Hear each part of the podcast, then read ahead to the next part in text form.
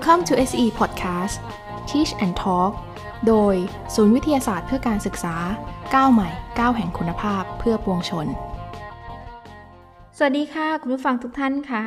ดิฉัน นางสาวนักกริตาสว่างยิ่ง นักประชาสัมพันธ์ปฏิบัติการ จากศูนย์วิทยาศาสตร์เพื่อการศึกษาค่ะ สำหรับวันนี้นะคะ เราเพิ่มเติมในช่วงของไลฟ์สไตล์นะคะ มาพูดคุยให้กับคุณผู้ฟังฟังนะคะ ซึ่งไลฟ์สไตล์ที่เราจะมาพูดคุยนี้ก็มีความเชื่อมโยงเกี่ยวกับวิทยาศาสตร์ด้วย ซึ่งจะมีสาระที่เกี่ยวข้องนะคะ กับเรื่องนั้นมาฝากค่ะ แล้ววันนี้เราจะพูดถึงเรื่องกาแฟนะคะ และแขกรับเชิญของเราก็นั่งอยู่ตรงนี้แล้วค่ะ อาจารย์นันพัฒน์โตพันธ์ค่ะ อาจารย์กิ๊กนะคะ สวัสดีค่ะ สวัสดีค่ะพี่หยุน สวัสดีคุณผู้ฟังทุกท่านนะคะ ดิฉันนางสาวนันพัฒน์โตพันธ์นักวิชาการศึกษาปฏิบัติการของศูนย์วิทยาศาสตร์เพื่อการศึกษาค่ะค่ะ วันนี้เราจะมาพูดคุยเรื่องของกาแฟกันนะคะน้องกิ๊กก่อนอื่นนะคะ เรามาทำความรู้จักกับกาแฟแล้วก็กระบวนการ ก่อนที่จะมาเป็นกาแฟสักเล็กน้อยนะคะ ซึ่งกาแฟเนี่ยก็เป็นพืชชนิดหนึ่งนะคะ ที่เมล็ดกาแฟจะได้จากผลสุกสีแดงนะคะ ที่ได้ทำอพอเราทำการบีบเบาๆนะคะ จากนั้นก็จะนำไปคั่วนะคะ ให้มีกลิ่นหอมตามกรรมวิธีที่หลากหลายแบบเลย แล้วก็ในกาแฟนะคะ จะมีสารคาเฟอีนอยู่โดยธรรมชาตินะคะ เพื่อป้องกัน เพื่อป้องกันตัวเองนะคะ จากแมลงนะคะ อันนี้เมื่อเช้าน้องกิ๊กได้ดื่มกาแฟไหมคะ แน่นอนเลยค่ะพี่หยุนหลังจากที่ หลายปีมานี้นะคะ ที่พยายามไม่ได้ดื่มกาแฟเลย เป็นคนที่เรียกว่าเป็น non coffee drinker เนาะก็คือ เป็นคนที่ไม่ได้พึ่งกาแฟ แต่ว่าหลังๆ มานี้ถ้าพี่หยุนสังเกตนะคะ จะเห็นว่าในประเทศไทยของเราเนี่ยมีกิจการคาเฟ่กิจการ special coffee เนี่ยผุดขึ้นมามากมายเลยทำให้เห็นได้ชัดเลยนะคะ ว่าคนไทยเองเนี่ยมีวัฒนธรรมการดื่มกาแฟที่เพิ่มมากขึ้น แล้วก็กลายมาเป็นหนึ่งในตลาดใหญ่ ๆ ของเอเชียเลยก็ว่าได้ค่ะใช่ค่ะ ร้านกาแฟผุดขึ้นเต็มไปหมดเลยนะคะ ใช่แล้วตัวเองแม้กระทั่งตัวเองเนี่ยนะคะ ก็เริ่มหันมาดื่มกาแฟมากขึ้น ตอนนี้ก็คือดื่มทุกวันแล้วเลยค่ะค่ะจับไม่ดื่ม หันมาดื่มแล้วก็เป็นดื่มทุกวันไปแล้ว ใช่ค่ะก็ปฏิเสธไม่ได้ว่าเป็นไลฟ์สไตล์หนึ่งเนาะค่ะค่ะ แล้วตรงนี้กาแฟนะคะทำไมทำไมถึงแบบดื่มกาแฟชอบในรสชาติ หรือว่าอะไรคะน้องกิ๊กถึงถึงดื่มกาแฟทุกวันเลยในช่วงนี้นะคะ ก็หลาย ๆ คนนะคะหันมาดื่มกาแฟ เนื่องจากว่าต้องการสารคาเฟอีนที่พี่หยุนพูดถึงเมื่อกี้ เดี๋ยวเราจะมาคุยกันทีหลังเนาะว่าทำไมใช่ไหมคะ แต่ว่าโดยส่วนตัวเนี่ยชอบรสชาติเป็นเรื่องของรสชาติแล้วก็กลิ่นของกาแฟค่ะค่ะค่ะกลิ่นของกาแฟเวลา สมมติว่าเราเดินผ่านร้านกาแฟไปนะคะ มันก็จะเชิญชวนให้เราต้องอยากเข้าไปลิ้มรสของกาแฟนะคะต้องเลย แล้วกลิ่นที่เราได้กลิ่นแล้วก็รสชาติแล้วก็ อโรมาที่เราได้จากกาแฟเนี่ยก็มาจาก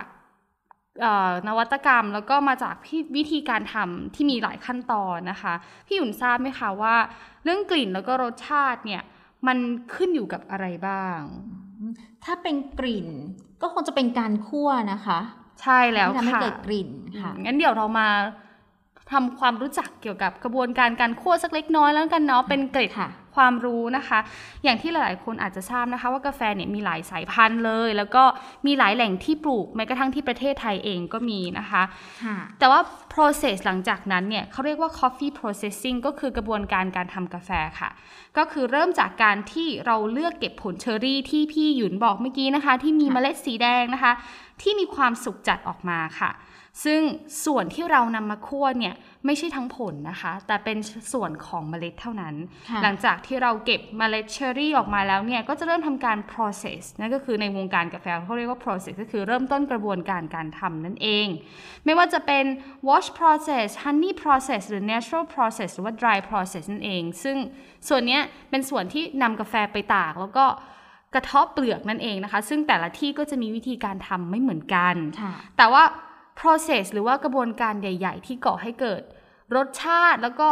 กลิ่นที่เราติดกันเนี่ยนะคะก็คือค่ะการคั่วนั่นเองค่ะค่ะมีอะไรบ้างคะในการคั่วกาแฟหรือว่ามีเทคนิคอะไรบ้างคะค่ะ ถ้าจะให้เรียกกันในเชิงวงการกาแฟจริง ๆ แล้วเนี่ยนะคะมันก็อาจจะซับซ้อนเล็กน้อยมีหลายระดับมากตั้งแต่ cinnamon roast นะคะ light roast city roast หรือว่า medium roast full city dark roast french roast แล้วก็ italian roast ซึ่งเยอะมากเยอะมากเลยใช่นะคะค่ะ แต่เราสามารถแบ่งการคั่วเมล็ดกาแฟเป็นกลุ่มใหญ่ ๆ ได้ค่ะ ก็คือระดับทีหนึ่1 การคั่วแบบอ่อนค่ะระดับที่ 2 คือการคั่วแบบกลาง และระดับสุดท้ายคือการคั่วแบบเข้ม หรือว่า light ค่ะ medium แล้วก็ dark roast นั่นเองค่ะค่ะส่วนที่เราจะมารู้จักส่วนแรกนะคะ นั่นก็คือส่วนของขั้วอ่อนหรือว่า light roast ค่ะ เมล็ดกาแฟขั้วอ่อนเนี้ยจะมีลักษณะทางกายภาพที่เด่นๆ ก็คือมีสีน้ำตาลอ่อน ดูแห้งนิดนึง เพราะว่ายังไม่มีน้ำมันออกมาเคลือบผิวเมล็ดกาแฟนะคะ บางครั้งอาจจะยังเห็นผิวหรือเปลือกของกาแฟอยู่เราเรียกส่วนนั้นว่า silver skin ที่เป็นเศษเหลืออยู่ติดจากกระบวนการตากนั่นเองค่ะพี่หยุนค่ะแล้วระดับการคั่วอ่อนนี้ก็ถือว่าเป็นการคั่วที่เก็บเอาความเป็นธรรมชาติของเมล็ดกาแฟไว้ได้สูงสุด แสดงความเป็นลักษณะของกาแฟแต่ละประเภทได้ดี ก็แปลว่ามันยังคงความเป็นธรรมชาติได้อยู่มาก เนื่องจากว่าโดนความร้อนน้อยนั่นเองเนาะซึ่งกาแฟที่ดีที่นิยมคั่วเนี่ยจะนิยมคั่วในระดับอ่อน เนื่องจากว่ามันจะดึงศักยภาพของกาแฟนั้นออกมาได้เยอะ แล้วก็ค่ะนิยมนำไปทำเป็นการดริป ไม่ว่าจะเป็นดริปร้อนหรือว่าดริปเย็นนั่นเองค่ะค่ะค่ะส่วนที่2นะคะจะเป็นส่วนของขั้วกลางหรือว่า medium roast เมล็ดขั้วกลางเนี่ยก็คือว่าถือว่าเป็นเมล็ดยอดนิยมสำหรับร้านกาแฟสมัยใหม่ที่เราพูดถึงเลย หลายคนอาจจะรู้จักนะคะ นิยมใช้เมล็ดกาแฟคั่วกลางด้วย เพราะว่ามันมีความเป็น balance สูงในเรื่องของรสชาติค่ะสีน้ำตาลเนี่ยนะคะ ก็คือจะมีสีน้ำตาลที่เข้มกว่าระดับคั่วอ่อนในระดับหนึ่งผิวหน้าก็จะมีความแห้งน้อยกว่าระดับคั่วอ่อน แต่ว่ายังเก็บความเป็นธรรมชาติ แล้วก็คุณลักษณะของเมล็ดกาแฟไว้ได้ดี แต่ว่าจะมีความหวานเพิ่มขึ้นมานิดหน่อยจากการ develop ก็คือการพัฒนารสชาติจากการคั่วอ่อน เพราะว่าเราปล่อยให้เจอความร้อนนานขึ้น ก็จะเกิดกระบวนการ caramelization ก็คือการเปลี่ยนแป้งและโปรตีนให้เป็นน้ำตาลนั่นเองค่ะซึ่งระดับคั่วกลางนี้อาจจะเรียกว่าเป็น City Roast หรือว่า Full City ก็ได้ เหมาะสำหรับการชงเอสเปรสโซหรือว่าการชงแบบอื่น เช่น Mocha Pot Aeropress f i s o n French Press หรือว่าการดริปก็ยังทำได้อยู่แต่ส่วนมากค่ะนะคะ คุณผู้ชมจะคุ้นเคยกับ การคั่วระดับนี้ เพราะว่าใครที่ชอบทานกาแฟแบบผสมนมอ่าพี่หค่ะญิงทานไหมคะเอ่อทานกาแฟผสมนมไม่ค่อยได้ แต่ถ้าเป็นเอ่อกาแฟดำใส่น้ำผึ้งมะนาวอ๋อหรือว่า black coffee honey อ่า lemon อะไรนะคะที่เขาเรียกกัน ตัวนั้นจะทานได้เพราะว่าตัวมะนาวจะทำให้ฤทธิ์ของคาเฟอีนอ่อนลง อันนั้นก็คือจะจะไม่เหมาะแพ้กว่าแต่อ๋อค่ะ แต่ถ้าเป็นกาแฟชนิดอื่นสำหรับพี่อื่นจะจะทำให้ใจสั่น อ๋อ ใจสั่นเพราะกาแฟไม่ใช่เพราะเธอเนาะค่ะสำหรับคุณผู้ชมเอ่อคุณผู้ฟังท่านใดที่ชอบค่ะดื่มลาเต้คาปูชิโน่มอคค่าอะไรประมาณนี้นะคะ ร้านส่วนใหญ่ก็จะใช้ medium roast หรือว่าคั่วค่ะกลางนั่นเองในการทำค่ะพื้นฐานนะคะ แล้วก็สุดท้ายเลยก็คือระดับคั่วเข้มหรือว่า dark roast เมล็ดกาแฟแบบคั่วเข้มเนี่ยจะถือเป็นระดับการคั่วที่ยอดนิยมมาอย่างยาวนาน คือเรียกได้ว่าตั้งแต่สมัยที่มีวัฒนธรรมการดื่มกาแฟมาของยุโรปเนี่ยค่ะเขาก็นิยมคั่วกาแฟระดับเข้มกัน ซึ่งขึ้นชื่อว่าการคั่วระดับ French Roast หรือว่า Italian Roast นะ ชื่อก็บ่งบอกนะว่าเป็นวัฒนธรรมที่มาจากฝรั่งเศสแล้วก็อิตาลีนั่นเองค่ะซึ่งถือว่าเป็นการคั่วกาแฟระดับเข้มมาก ๆ ทั้งคู่ ลักษณะของเมล็ดในการคั่วระดับนี้ก็คือจะมีสีน้ำตาลเข้มไปจนถึงดำนะคะ แล้วก็มีความชื้นจากน้ำมันเคลือบอยู่รอบๆเมล็ด เพราะว่าน้ำมันในส่วนนี้เนี่ย เกิดจากการที่เราใช้เวลาคั่วในเวลานาน กาแฟจึงปล่อยสารคาร์บอนไดออกไซด์ออกมา และเมื่อคาร์บอนไดออกไซด์เนี่ยสัมผัสเข้ากับออกซิเจน หรือว่าอากาศก็เกิดเป็นคราบน้ำมันบนเมล็ดนั่นเอง ก็ถ้าสังเกตดูก็จะมีสีค่อนข้างดำแล้วก็คล้ายกับเหลือบๆเวลาเจอแสงอะนะคะค่ะโดยจุดเด่นของการคั่วกาแฟระดับนี้ก็คือ จะมีครีม่า ครีม่าก็คือครีมหรือว่าฟองสีขาวๆพี่หยุ่นเคยสังเกตเห็นใช่ไหมค่ะคะค่ะบนกาแฟอะเวลาที่ค่ะเราใช้เครื่องเอสเปรสโซ่ชงอ่าหลายๆ คนก็จะชอบความหอมมันของตัวครีม่าหรือว่าตัวครีมข้างบนกาแฟตัวนี้นั่นเองค่ะค่ะอย่างนี้นี่เองนะคะ พูดถึงเรื่องของเออที่ที่น้องกิ๊กแนะนำเรื่องของการคั่วกาแฟไปนะคะ พอดีพี่หยุ่นก็ไปเอ่านบทความนะคะจากเพจวิตามินดี ของศูนย์วิทยาศาสตร์เพื่อการศึกษานะคะอตอนนี้คุณผู้ฟังไปหาอ่านได้เหมือนกัน คือเขาก็ทำบทความนะคะเกี่ยวกับกาแฟมาด้วยนะคะ ซึ่งจะมีบทความหนึ่งที่เขาพูดถึงเรื่องของความเปรี้ยวของรสชาติเมล็ดกาแฟนะคะ ซึ่งในนี้นะคะมันก็จะในบทความนี้นะคะ ก็จะพูดถึงเรื่องของการคั่วเหมือนกัน เพราะว่าการคั่วนี้จะทำให้เกิดรสชาติที่แตกต่างกัน อย่างเมื่อสักครู่นี้น้องกิ๊กแนะนำไปว่า คั่วระดับคั่วอ่อนคั่วกลาง แล้วก็คั่วเข้มนะคะ ซึ่งคั่วอ่อนนะคะเขาก็จะใช้อุณหภูมินะคะความร้อนนะคะประมาณ 350องศาฟาเรนไฮต์นะคะ หรือว่า 176.7 องศาเซลเซียส ซึ่งจะใช้ระยะเวลาประมาณ 10-15 นาที ซึ่งเขาจะบอกว่าถ้าคั่วระดับอ่อนเนี้ยค่ะ จะทำให้มีความเปรี้ยวสูงสุดนะคะ แล้วก็เหมาะสำหรับทำกาแฟร้อนนะคะ ค่ะ แล้วก็ถ้าเป็นขั้วกลางนะคะ อุณหภูมิที่ใช้นะคะจะอยู่ที่ 400 ถึง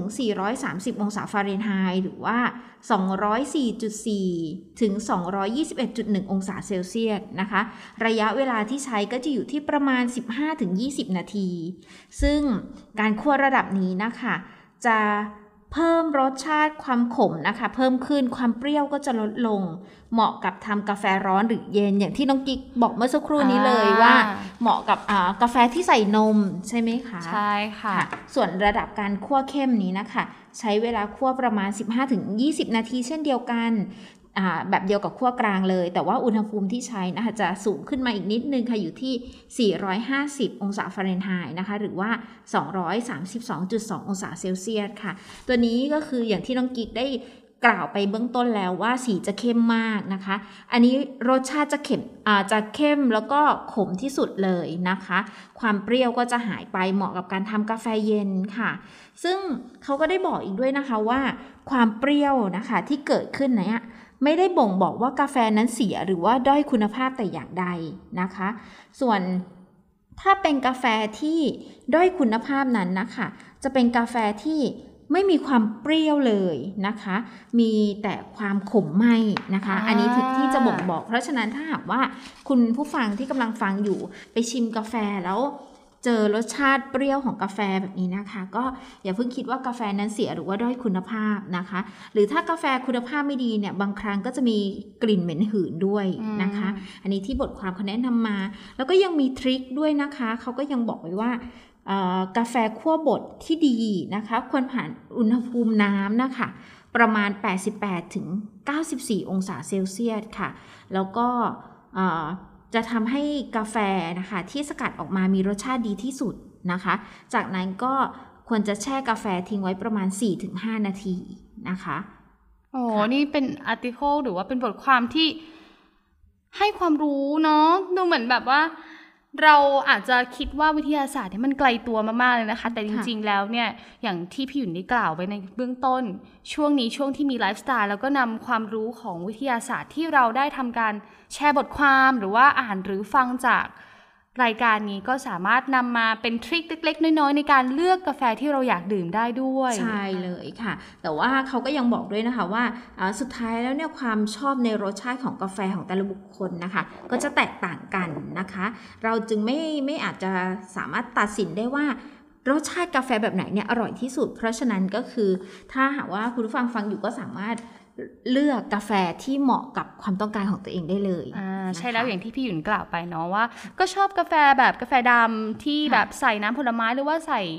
มะนาวเลมอนนั่นเองเนาะก็น่าจะเหมาะกับกาแฟเมล็ดแบบขั้วเข้ม หรือว่าอย่างที่ตัว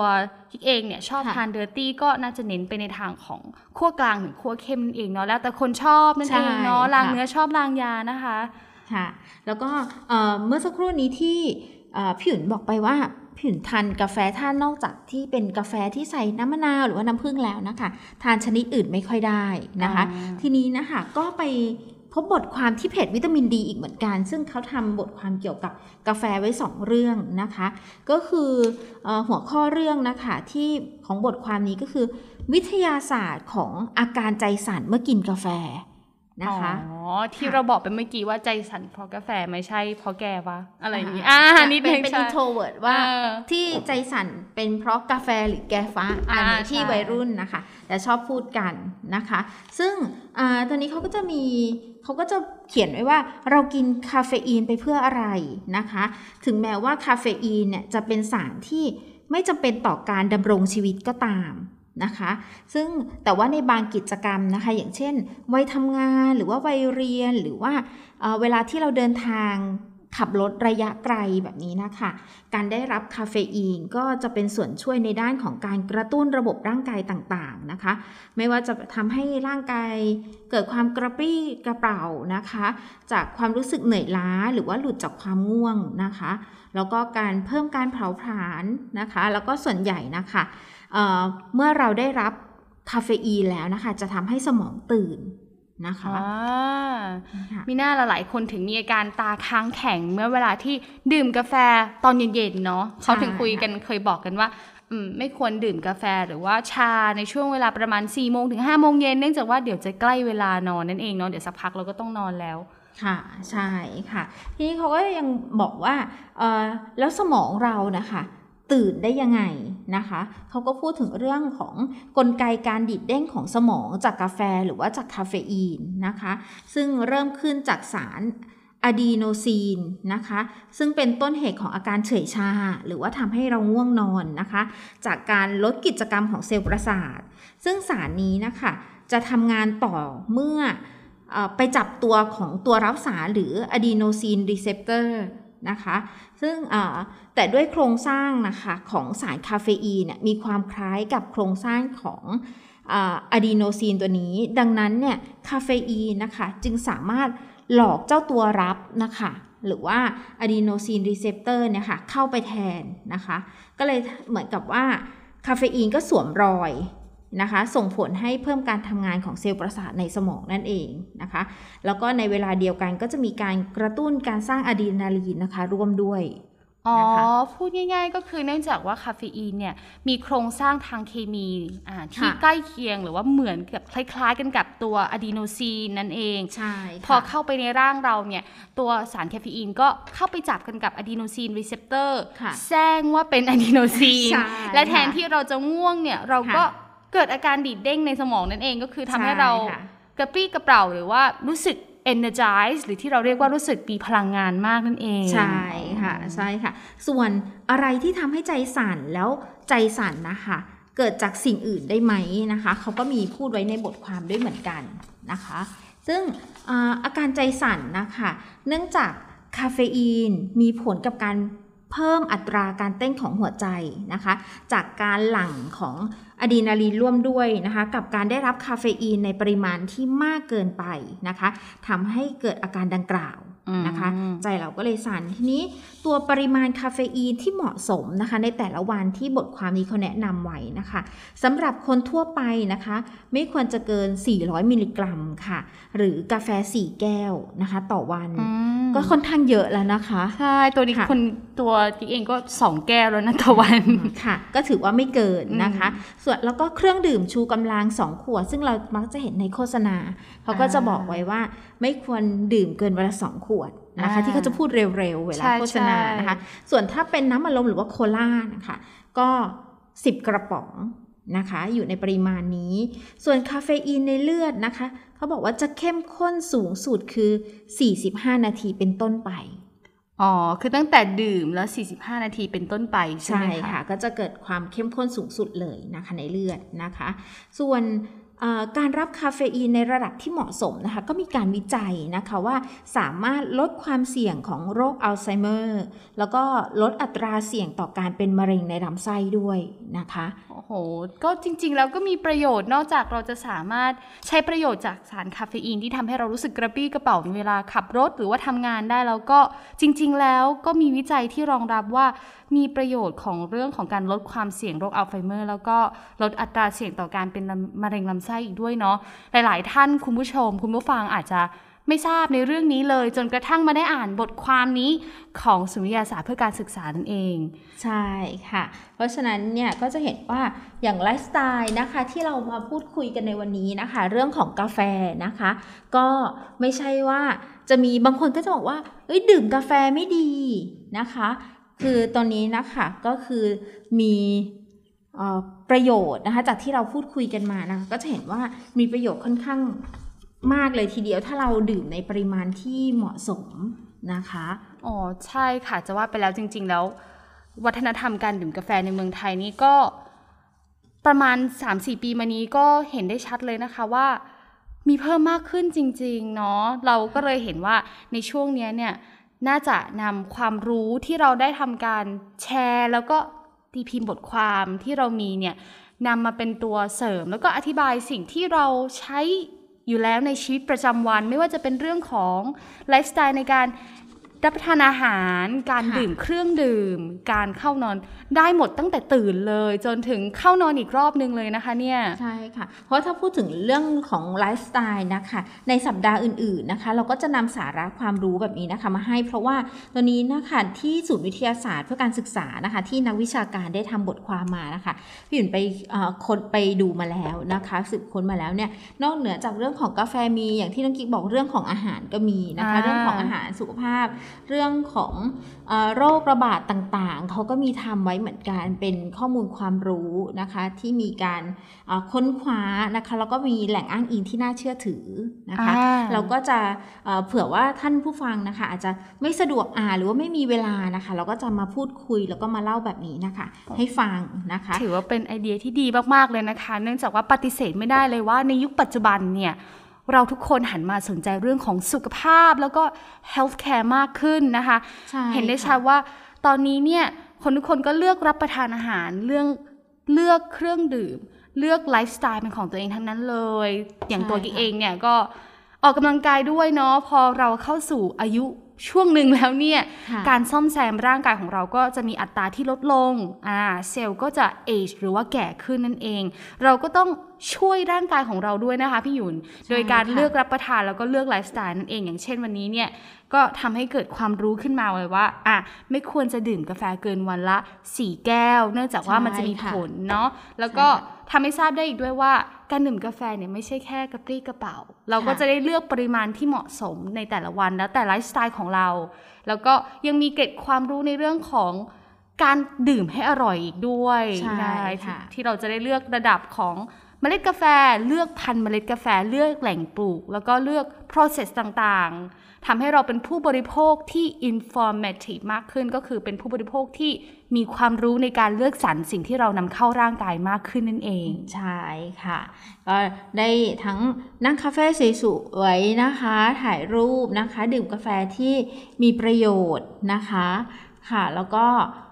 มันก็ทำให้นอกนอกเหนือจากสุขภาพแล้วนะคะ เรื่องของจิตใจเรานะคะ ก็จะดีไปด้วยนะคะ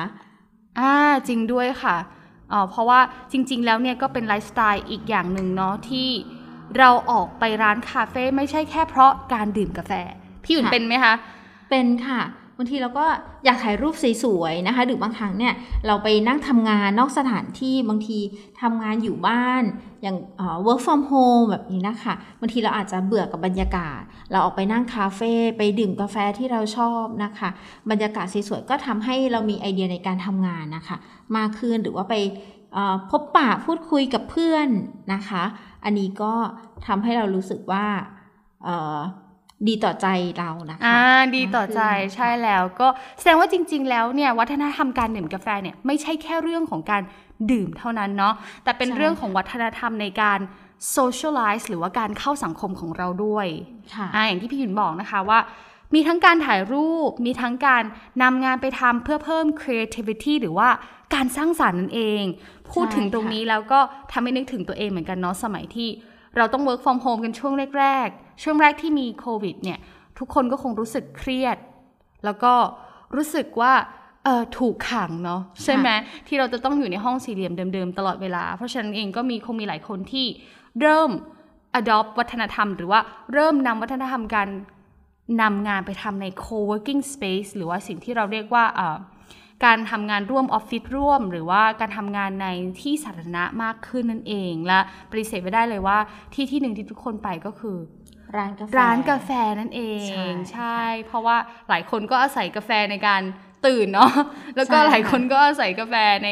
ในการเยียวยาจิตใจเหมือนกับตัวดิฉันเองก็จริง ๆ แล้วอย่างที่บอกว่าไม่ได้ดื่มเพื่อคาเฟอีน แต่ว่าดื่มเพื่อรับรู้รสและกลิ่นนั่นเองค่ะ ใช่ค่ะ เพราะว่าเห็นมีบางท่านเหมือนกันนะคะ คุณฟังที่ฟังอยู่อาจจะมีบางท่านเหมือนกันที่อาจจะไม่ดื่มกาแฟ แต่ว่าชอบกลิ่นของกาแฟอ่าใช่นะคะเวลาเดินผ่านนะคะพี่หยุนเป็นเป็นคนหนึ่งที่ที่ดื่มกาแฟน้อย แต่ว่าเวลาเดินผ่านร้านร้านกาแฟนะคะหรือว่าเข้าไปในร้านกาแฟ แต่ว่าเราอาจจะสั่งเป็นเครื่องดื่มอย่างอื่นเป็นชาหรือว่าเป็นนมอะไรแบบนี้ค่ะ แต่ว่าชอบที่จะอ่า ได้กลิ่นของกาแฟนะคะทำให้รู้สึกผ่อนคลายได้เหมือนกันอ่านะคะก็แสดงว่าจริง ๆ แล้วอะอย่างที่เราบอกไปมีทั้งเรื่องของการดื่ม มีวัฒนธรรมของการทำงาน แล้วก็มีเรื่องของจิตใจเข้ามาอย่างที่บิวบอกเนาะว่า มันทำให้เรารู้สึกผ่อนคลายหลาย ๆ คนเองก็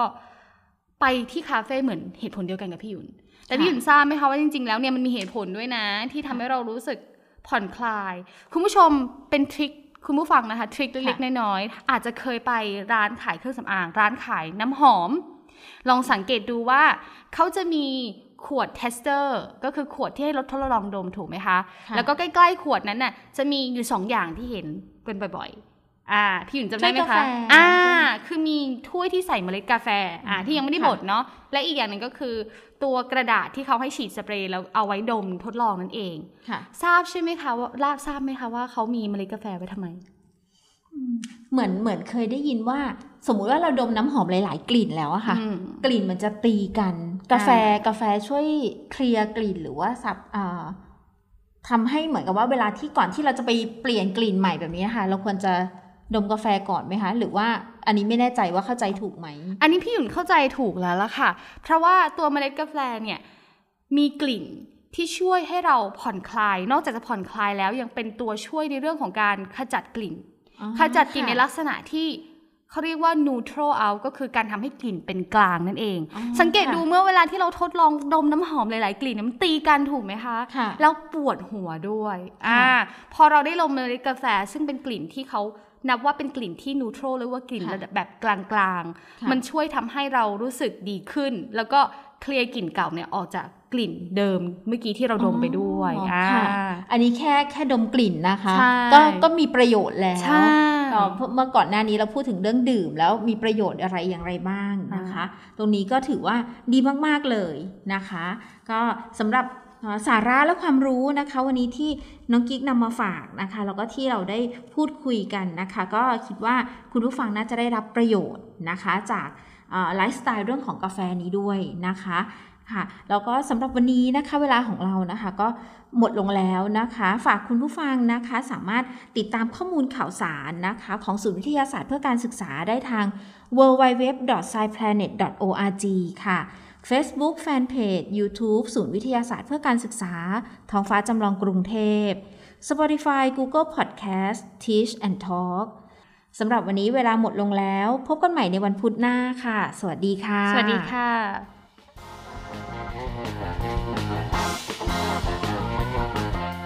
Teach and Talk โดย ศูนย์วิทยาศาสตร์เพื่อการศึกษาก้าวใหม่ก้าวแห่งคุณภาพเพื่อปวงชน SCE